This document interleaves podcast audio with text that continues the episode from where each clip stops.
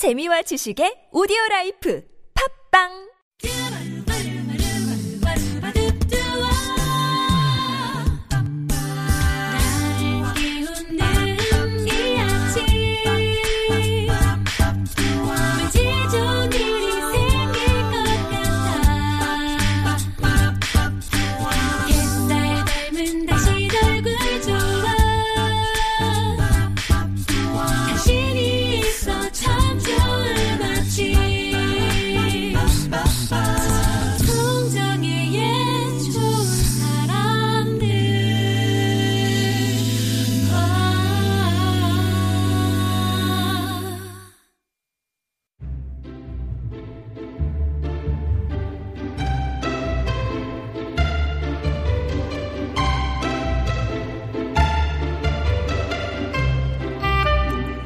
나쁜 생각이란 마치 머리 위를 스치는 새와 같아서 막아낼 도리가 없다. 그러나 그 나쁜 생각이 머리 한가운데 자리를 틀고 들어앉지 못하게 막을 힘은 누구에게나 있다. 마틴 루터킹 목사의 말입니다. 행복을 위협하는 나쁜 생각이 자리 잡지 못하도록 힘을 모아보는 시간. 이호선의 통하는 아침. 숭실사이버대학교 기독교 상담복지학과 이호선 교수님 모셨습니다. 안녕하세요. 안녕하세요. 반갑습니다. 허이 이호선입니다. 쫓아내시는군요. 네. 나쁜 생각이 이게 뭐 어쩔 수 없잖아요. 찾아오는 음. 거는 교수님은 어떻게 막아내세요? 그러니까 그럴 때는 우리가 한 자리에 앉아서 뭔가에 집중하거나 하면 우리가 뭔가 생각을 쫓아낼 수 있다 생각하지만 노력의 역효과라고 뭔가를 생각을 쫓아내려고 하면 마치 흰곰 생각을 하지 마세요. 그럼 그뒤로부터 흰곰 생각이 더 나는 것처럼 그런 역- 노력의 역효과가 있을 수 있기 때문에요. 네. 저는 그때 뭐 하는가? 뜁니다. 저는. 아. 어, 잡생각이 들 때는 무조건 몸을 움직여요. 몸을 움직인다. 그래서 우리가 보통 그래서 잡생각이 들 때 또 어떤 사람과의 대화를 하거나 어떤 상황을 조금 어 반전을 좀 만들고 싶을 때는 왜 사람 바꾸고 장소 바꾸고 시간 바꿔라 이런 얘기를 하는데 어. 그 중에서도 사실은 내 머릿속에 침투하는 생각이 내가 이기기에 가장 어려운 대상이거든요. 그럴 때는 저는 좀 뜁니다. 아, 아, 움직여라. 특별히 빗속에서 뛰잖아요. 춥다? 감기 걸려요. 네. 자, 여러분도 어, 나쁜 생각이 들 땐 몸을 움직이십시오. 이호선의 통하는 아침 오늘도 여러분이 보내주신 고민 사연 함께 할 텐데요. 하, 오늘도 뭐 두 사연이 만만치가 않습니다. 먼저 익명으로 이녀 가족님께서 주신 사연 함께 하겠습니다. 안녕하세요. 아, 결혼 5년차 된 주부입니다. 시댁과의 문제 때문에 이렇게 사연 보내는데요. 고부 갈등이냐고요? 신우이나 동서지 간에 힘든 일이 있었냐고요? 아닙니다. 제 고민은 저희 큰 아주버님 때문입니다. 이남 3녀 중 막내 아들인 제 남편과 첫째인 아주버님은 10살 차이가 나는데요. 처음 시집 올 때는 몰랐습니다. 오히려 형님들이 걱정이었는데 결혼 안 한 큰 아주버님이 저를 이렇게 미워하실지 몰랐어요. 무슨 사건이 있었던 것도 아닌데 처음부터 저를 인정하지 않겠다라고 하셨죠. 제가 시부모님께 잘 보이려고 이것저것 사다 드리면 허락 없이 아무 물건이나 가져오지 말라고. 내 동생 돈 마음대로 쓰지 말라고 하시고요. 한 번은 제가 실수를 한 적이 있는데 가족이 아니다라는 말까지 들은 적이 있습니다. 정말 눈물 나고 그냥 내가 사라져 줄까라는 생각도 들었죠. 하지만 또 저희 아이들에겐 그렇게 또 잘해주시네요. 애들 선물도 사다 주시고 세 살 저희 아들은 큰아빠를 제일 좋아합니다. 도대체 제게만 왜 이러시는 걸까요? 단순한 히스테리인 걸까요? 예상치 못한 곳에서 시댁과의 갈등이 일어나고 그것 때문에 너무 괴롭네요. 시어머니와 함께 사시기 때문에 자주 뵐 수밖에 없는데 제가 어떻게 해야 할까요? 고민 좀 들어주세요. 라고. 첫 번째 사연은 자신을 가족으로 인정해주지 않는 것 같은 큰아주버님 때문에 고민이다. 잉여 가족님의 사연이었습니다. 네. 오, 독특하신 사례인 거죠? 그렇죠. 쉽지 않은 사례입니다. 네. 아, 그리고 지금 이제, 어, 이제 사연을 쭉 들어볼 때는, 어, 제가 이제 다행인 거 한 가지만 좀 먼저 말씀을 드리자면, 네. 어, 눈물은 나지만 아직 호소할 힘은 남아있는 것 같아요. 어, 아. 이건 일련의 좀 다행, 불행 중 다행이다 이런 생각이 드는데, 왜냐면 이 큰아주버님의 집안 내 장악력이 굉장히 큰 것 같아요. 음. 지금 보니까 시어머니와 함께 살고 있고, 심지어는 그 10살 정도 차이가 나는 어, 위, 남편. 어, 어, 음. 그러니까 윗사람이죠. 윗사람인데다가 인정하지 않겠대요. 그리고 물건에 대해서 통제를 하고 심지어는 내 동생의 돈을 마음대로 쓰지 마라. 아이고. 이럴 정도면 관여도가 상당한 거거든요. 예. 근데 이 관여도가 크고 이 전체 집안 내에서 영향력이나 지배력이 워낙에 큰 분 같아요. 근데 이제 또 한면 가만히 살펴보면 그만큼 또 기여도도 큰 것 같아요. 음. 어머니 모시고 있죠. 집안의 전폭적으로 전반적 결정은 다 혼자 하시는 것 같고 또 그렇다고 다른 사람은 미워하지 않아요. 지금 사연을 주신 그 재수 씨, 재수 씨만. 미워하는 음. 거 아니에요? 또 조카들은 또 이뻐요. 네. 어, 그래서 어 사실상 집안에서 나와의 관계에만 문제가 있지 다른 관계에는 어, 지배력과 장악력이 큰 것뿐이지 큰 문제는 없는 것 같아요. 어. 약간 가족들이 조금 두려울 수 있거나 불편할 수는 있지만 큰 문제 없이 지나가는 것 같긴 한데 문제는 항상 나랑 관련 있을 때 문제잖아요. 근데 지금 보니까 아주버님이 하면 좀 어려운 분 아니에요. 음. 그런데 이 아주버님의 장악력이 크고 집안의 영향력이 큰데 나를 미워한다. 이건 쉬운 일이 아니에요. 더군다나 어, 내 남편이 어떻게 우리가 흔히 말하는 맞짱이라도 한번 뜰래도 10살 차이 형님이면 나를 키운 거거든요, 거의. 예. 그랬을 때 본인이 지금 시어머니와 함께 사시고 계시다 얘기하는 거 보니까 뭐 시아주버님이 안, 그러니까 시아버님이 안 계시거나 아니면 뭐 아프시거나 뭐 이런 상황인 것 같은데 이렇게 되면 집안에 워낙에 영향력이 크고 기여도가 크기 때문에 싸워서 이길 재간은 없습니다. 예. 그럼 어떤 일이 생겨야 되는가? 어떻게 보면은 뭐 어, 나만 미워할 때는 지금 여기 사연에는 나오지 않았지만 뭔가 개인적으로 무슨 아픔이나 개인적인 어떤 어, 모종의 안 좋았던 경험이 있었던 건 아닌가 이런 생각이 들어요. 큰 아주버님께. 그렇죠. 예. 근데 이제 구체적으로 그게 뭔지는 지금 알 수 없고 미루어 짐작할 뿐이고요. 다만 지금 이 상황에서 가장 핵심적인 말씀을 하나 드리면 적이 될 수 없으면 친구가 돼야 됩니다. 우리가 피할 수 없는 관계에 있어서는 적이 될 수 없다? 그렇다면 내가 싸워 이길 수도 없다? 그럼 친구가 되는 수밖에 없는데요.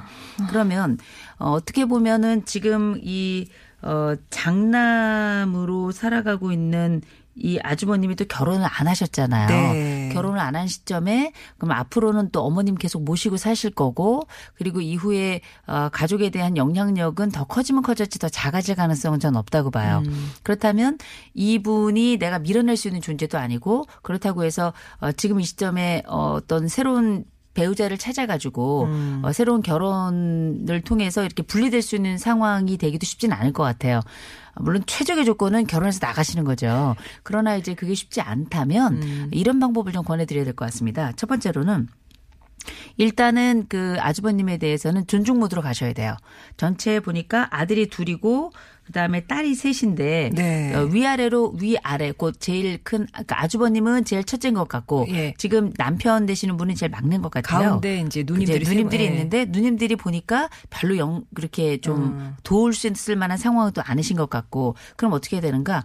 어 이럴 때는 존중 모드로 먼저 들어가야 됩니다. 음. 아주버님하고 전투 모드로 들어가시면 안 되고요. 네. 존중 모드로 들어가는데 이럴 이럴 때 존중 모드는 두려워하셔서는 안 되고 그야말로 존중의 모드로 가야 돼요. 왜 이런 아. 말씀을 드리냐면 두려움은 금방 티가 나요. 그리고 이 상대는 두려워하면 나를 더 제압할 겁니다. 왜냐하면 대놓고 이야기했잖아. 난 너 인정하지 않아. 심지어 어떻게 너 가족이 아니야. 이렇게도 이야기했거든요. 어. 이 얘기는 굉장히 강력한 발언인데 이런 경우에 두려움을 들켰다가는 오히려 어, 완전히 수세에 몰릴 수도 있기 때문에 네. 오히려 존중 모드로 가야 된다는 거 하나 말씀드리고요. 그 두 번째로는 이 존중 모드를 그럼 어떤 식으로 음. 진행을 할 것인가? 이 아주버님 관련해서는 어 어떤 말을 해도 잘 들리지 않고 어떤 말을 해도 이분이 가지고 있는 파워를 이길 수는 없을 거예요. 네. 그럴 때는 딱 한 문장 하나만 선택하세요. 어느 시점에나 인정할 수밖에 없는 이 아주버님의 강점을 하나 잡으셔야 됩니다. 어 다른 거 몰라도 이 아주버님 결정력 하나는 저는 항상 존중해요. 이 얘기를 대놓고 하세요. 결정력 예. 한 예. 이를테면 그게 뭐 결정력일 수도 있고 어떤 거일 수도 있는데 네. 한 가지 문장을 딱 선택하셔야 돼요. 그래서 어, 늘 이 집안의 이름표는 아주버님이 지금 붙이고 있잖아. 너 네. 음. 내 가족이 아니야? 이것도 이름표예요. 또뭐 돈 함부로 쓰지 마. 뭐 물건 아무거나 가져오지 마. 이런 거 다 이름표 붙이는 거거든요.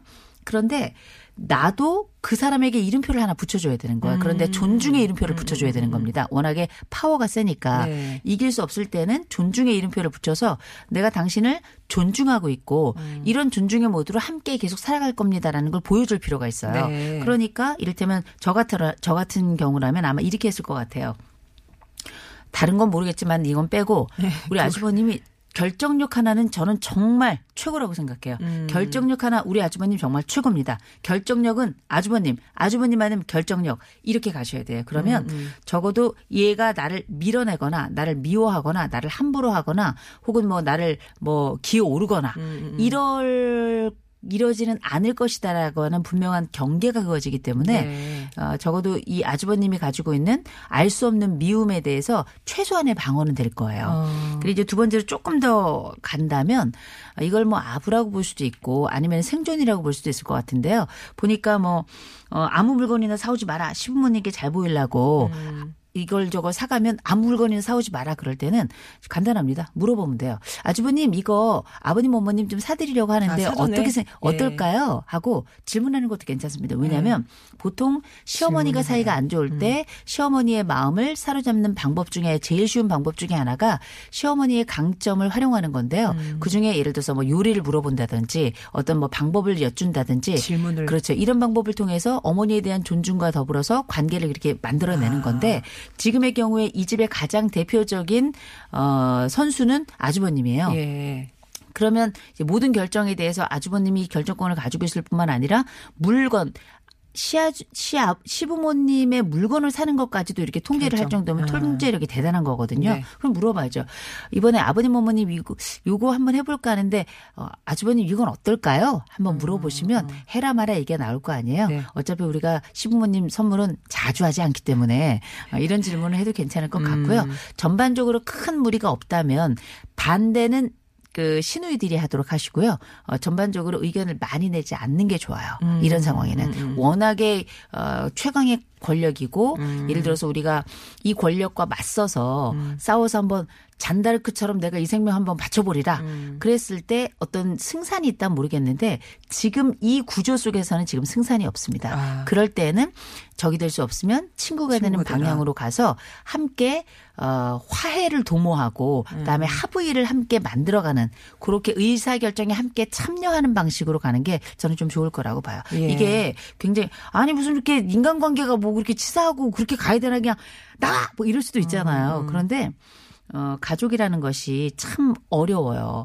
맺기도 어렵고 끊기도, 끊기도 어렵고, 또 어, 함께 하기도 어렵지만 거기서 이렇게 다투어서 뭔가 결정을 낸다는 것도 굉장히 음. 민감한 게 또 가족이기 때문에 그 가족이 완전 분리나 완전 합체 이런 그 절대값을 가진 그 구조가 아니고 음. 그런 어 역동이 아니기 때문에 요런 다소간에 민감할 수 있는 주제라서 음. 어 약간은 부족하거나 아니면 못마땅하실 수 있겠지만 저는 아직까지는 적어도 아주버님의 일정 시점까지는 그 마음을 움직일 수 있는 시점까지는 생존 모드로 가야 된다고 생각해요. 네. 그 다음에 어느 정도 수평 관계로 이렇게 올라갈 시점이 있을 거예요. 그러려면 세월이 조금 가야 될 겁니다. 그리고 나의 능력도 보여줘야 될 거고. 그런 시점이 가서 전 가족이 아, 이 사람이 정말 믿을만 해서 움직일 수 있을 만한 힘이 있다 그러면 나머지 가족들이 힘을 실어줄 거예요.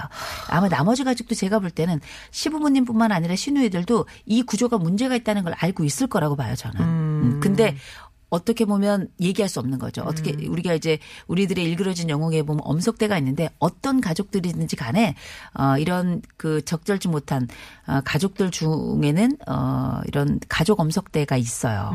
근데 그 엄석대를 다루는 방법은 밀쳐내는 방법 이 있을 것 같지만 가족은 그렇게 할 수 없거든요. 그럴 경우에는 함께 가는 방법을 조금 더 부드럽게 선택하길 권하는 겁니다. 예, 일단은 그 수평까지 음. 시간이 꽤 걸리시겠지만 참으시면서 의견은 많이 내놓지 마시고요.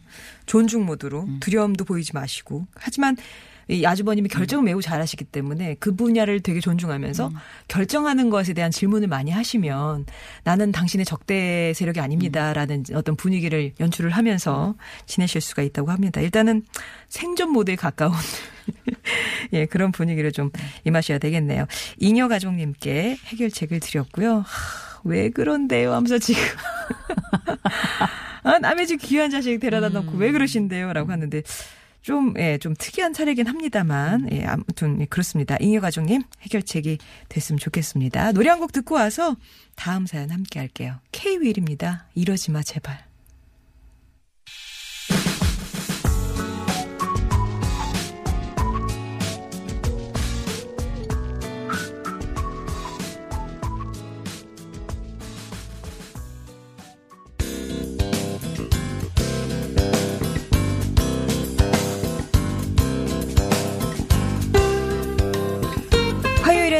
해결하지 못하는 크고 작은 고민들 머리 맞대고 함께 고민해 보고 있습니다. 2호선의 통하는 아침. 두 번째 사연 함께 할게요. 역시 익명으로 등 터진 새우님이 보내주신 사연입니다.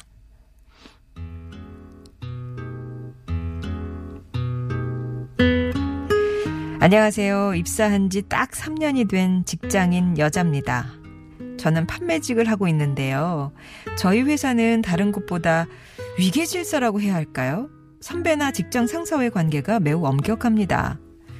처음에 회사에 들어오고 깜짝 놀란 게 있었어요. 직원들이 상사에게 그야말로 아부를 너무 심하게 하는 겁니다. 옆에서 보는 사람이 민망할 정도로요. 어머, 선배님, 머리 자르셨어요? 너무 예쁘세요. 어머, 부장님, 어떻게 그런 생각을 하세요? 진짜 존경합니다. 이런 식이죠. 심지어 조공까지 하더라고요. 아이돌 가수에게 팬이 선물하듯 좋아하는 물건을 알아내서 자발적으로 바치는데요. 뭐 비싼 물건은 아니고요. 한 선배가 좋아하는 연예인이 있다 하면 그 밑에 후배들이 그 배우가 나온 잡지나 증정품을 챙겨줍니다. 스티커 같은 걸 사다 주고요. 좋아하는 과자나 음료도 손수 챙겨주는데요. 처음에는 그런 것도 적응하기 힘들었지만 그래도 이건 버틸만 했고요. 저는 어느 정도 물들어 갔습니다. 그런데 진짜 고민은 이게 아니에요. 선배의 맞장구를 어디까지 맞춰줘야 하느냐입니다. 예를 들면 한 선배가 은밀하게 저를 불러서 다른 선배의 흉을 봤습니다. 전 어떻게 반응해야 할지 몰라서 그냥 듣고만 있다가 고개 몇 번 끄덕였는데 며칠 뒤에 다른 선배가 불러서 너 그 말에 호응했다며?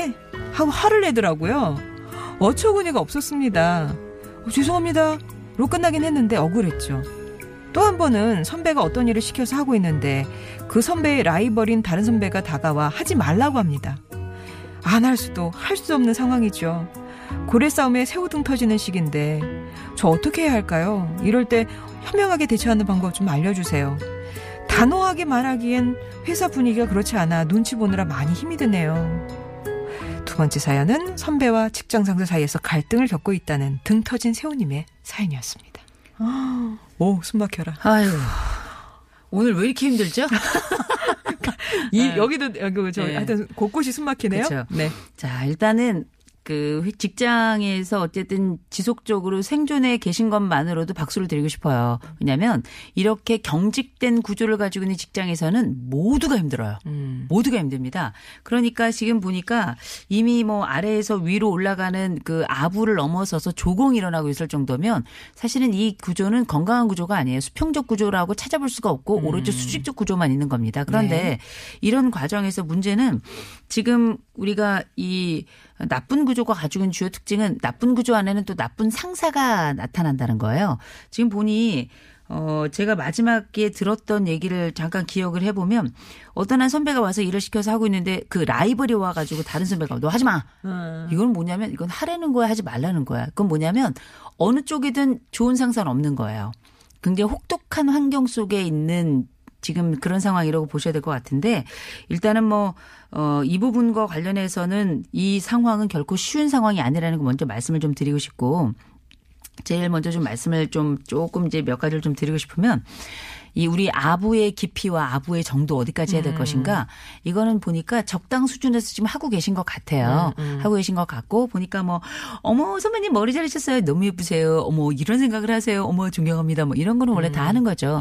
그러니까 아부 없이 저- 직장 생활하기는 어려워요. 그 마음에 들지 않는 성 상사를 받아라도 방긋방긋 웃어야 되는 게 뭐 우리가 뭐 인간관계라고 하는 게 불필요한 여러 잉여 감정들을 만들어낼 수밖에 월급에 없는 거니까요. 포함됐다 생각하고. 그렇죠. 네. 근데 이제 문제는 여기서 어떻게 생존할 것인가인데 이런 식으로 우리가 가정에서도 그렇고 직장에서도 그렇고 나에게 힘을 미치는 사람이 경우 없이 규칙이 그래도 있고 몇몇 가지 일관성이 있으면 문제가 되지 않는데 일관성 없이 양쪽에서 힘이 있는 두 사람이 서로 다른 의견을 내게 되면 그 사이에 견뎌낼 수 있는 부하는 아무도 없어요. 그 그럴 때는 이제 몇몇 가지 원칙을 좀 가지고 가면 그나마 조금 더 견딜 수 있을 것 같은데요. 네. 그첫 번째는 뭐냐면 일단 어 오다가 내려오면 내 팀에 관련된 게 우선순위입니다. 아, 음, 내가 속한 팀이 우선순위예요. 그건 이제 아부도 마찬가지고 일도 마찬가지입니다. 그래서 어 물론 내 팀에서 하고 있는 일을 다른 팀이 와가지고 하지 마 이럴 수도 있지만 일단 내 팀 그 중에서도 내 직속 상사가 가장 중요한 사람이에요. 그건 먼저 원칙적으로 기억하고 계셔야 되고 그다음에 두 번째로는 우리가 예를 들어서 누가 와가지고 뭐 누가 흉을 보거나 이런 일 많이 있을 수 있거든요. 그럴 때 아, 지금도 경험적으로 아셨잖아요. 고개를 끄덕이면 안 돼요. 아. 아, 음, 이 정도예요. 소리로만. 우리가 이제 의, 아. 이제 동작이 있고 소리가 네. 있잖아요. 네네. 동작은 훨씬 더 공감한다는 것을 드러내요. 그래서 실제로는 소리만 가지고는 공감의 영역이 굉장히 줄어듭니다. 예. 그래서 보통은 우리가 공감을 많이 하거나 공감을 잘하는 사람들은 보면 소리와 움직임을 같이 쓰거든요. 아. 그래서 고개를 끄덕였을 때 문제가 된다. 그럼 물론 소리만 내도 문제가 될 수는 있어요. 그런데 보니까 크게 반응하는 분은 아니에요. 네네. 그래서 아마 지금 이 직장에 있는 모든 사람들은 다 동일한 고통 속에 머물러 있는 거고 아. 다만 반응을 격하게 하면 더 격하게 나중에 소리가 돌아오는 거고 메아리처럼 부메랑처럼 네네네. 그래서 반응의 최소화 이게 두 번째입니다. 반응의 최소화. 음. 소리도 내더라도 어떻게 이래서 아 이럴 수 있지만 아. 이 정도 내면 네. 사실은 상대방은 이 사람이 나의 진심에 어느 정도 반응하는지 정확하게 알 수 없는 거거든요. 아. 그래서 일단 경직된 구조 속에서는 나의 반응과 움직임도 최소화해야 되는 게 맞아요. 네. 근데 또 그런 구조로 갈 수밖에 없고요. 그러니까 이게 너무 야 이거 너무 방어 모드로 가는 거 아니냐? 그, 그 구조가 경직돼 있다는 건 늘 공격적 구조라는 거예요. 음. 그러면 방어 모드로 들어갈 수밖에 없는 겁니다. 그리고 또 한 가지는 우리가 이제 보통 어 그 조직에 보면 그나마 좀 합리적인 사람들이 있어요. 그나마 그나마. 좀 합리적인 합리적, 사람. 예. 그나마 합리적인 사람들에게는 가서 푸념을 하시면 안 되고요. 질문을 하셔야 돼요. 아, 또 어, 질문. 경직된 구조 속에서는 푸념은 반드시 이게 소문이 나게끔 되어 있습니다. 네. 낱말은 상사가 듣고 반말은 그 윗상사가 듣는다는 얘기가 있어요. 그러니까 누구도 우리가 이 상황에선 자유로울 수 없기 때문에 네. 실제 그 중에서도 조금 합리적인 사람 혹은 어, 입이 조금 무거운 사람이 있으면 그 사람에게 가서 푸념을 하시면 안 되고 아우 참 이게 어려운데 누가 이랬습니다가 아니라 아우 이게 서로 다른 메시지가 올 때는 어떻게 해야 될지 모르겠어요. 음. 고민이 큰데 아우 글쎄 어떻게 하는 게 좋을까요? 그러면 자세히 물어볼 거예요. 네. 자세히 대답하시면 안 돼요. 아, 또. 예, 왜냐 말씀드렸잖아요. 어, 바, 바, 낱말은 상사가 듣고, 듣고 반말은 윗상사가 네네. 듣는다고. 그래서 어, 자세하게 언급을 하거나 이러면 조금 곤란하고 이 경직된 구조에서는 자유라는 게 없습니다. 음. 이게 뭐 아주 단적으로 이런 비유가 적절할지 모르겠지만 우리가 이제 공산주의, 사회주의 막 이런 얘기 막 하고 그럴 때가 있었잖아요. 근데 그 사회가 좋지 않은 이유 중에 하나는 경직성 때문이거든요. 음. 그리고 인격에 대한 존중이 없고 이런 부분들이 직장 내에서도 조직 내에서도 조직 그 경직된 조직 경직된 구조 속에서는 언제든지 발생할 수 있는 일이거든요.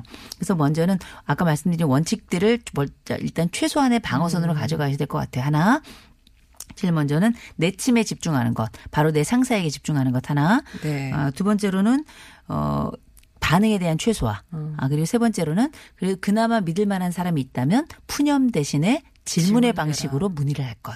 이런 것들 네 가져가셔야 될 것 같아요. 예, 음. 반응의 최소화 되게 추상적으로 들렸습니다만, 아, 확실히 알겠어요. 음. 아, 아, 네는 절대 안 되고요. 그죠. 그죠? 네는 안 되고요. 맞아요. 이거 안 되고요. 아, 막, 예. 아, 음. 아, 음, 아, 아, 예, 요 음, 정도만 이 정도. 내시면 될 것. 같습니다. 단음으로. 예, 엔지니어 연습하시는가 봐요. 입을 아 벌리고 있어요. 예. 최소화하시고 그나마 합리적인 그 선배한테 차서 질문을 하시고 또 거기서도 또 유도 신문에 걸려가지고 구체적으로 네. 실명 걸어나시면 안 되고 음. 두루뭉술하게 좀 질문하셔야 되겠고요. 알고 보니 그 상사가 가장 말이 많을 수도 있어요. 그래서 일단 조금 지켜보시는 과정이 필요할 텐데 네. 제가 지금 볼 때는 이 사연을 주신 분은 그래도 굉장히 어 조심스러운 분이세요. 음, 음, 그래서 어, 이 경직된 사회 속에서도 큰 무리가 될 만한 상황 어차피 누구나 다 겪는 일인데 오히려 좀 이런 일은 좀 덜 겪을 분이 아닌가 싶은 생각이 들 정도로 예. 굉장히 조금 섬세하고 조심스러운 분이긴 한것 같아요. 예. 우리 등 터진 새우님께 위로의 곡 전해드리면서 네네. 음. 앞으로 이제 꽃길만 걸으시라고 빅뱅의 꽃길 전해드리면서 이호성 교수님과 인사 나누겠습니다. 고맙습니다. 네, 좋은 하루 되세요.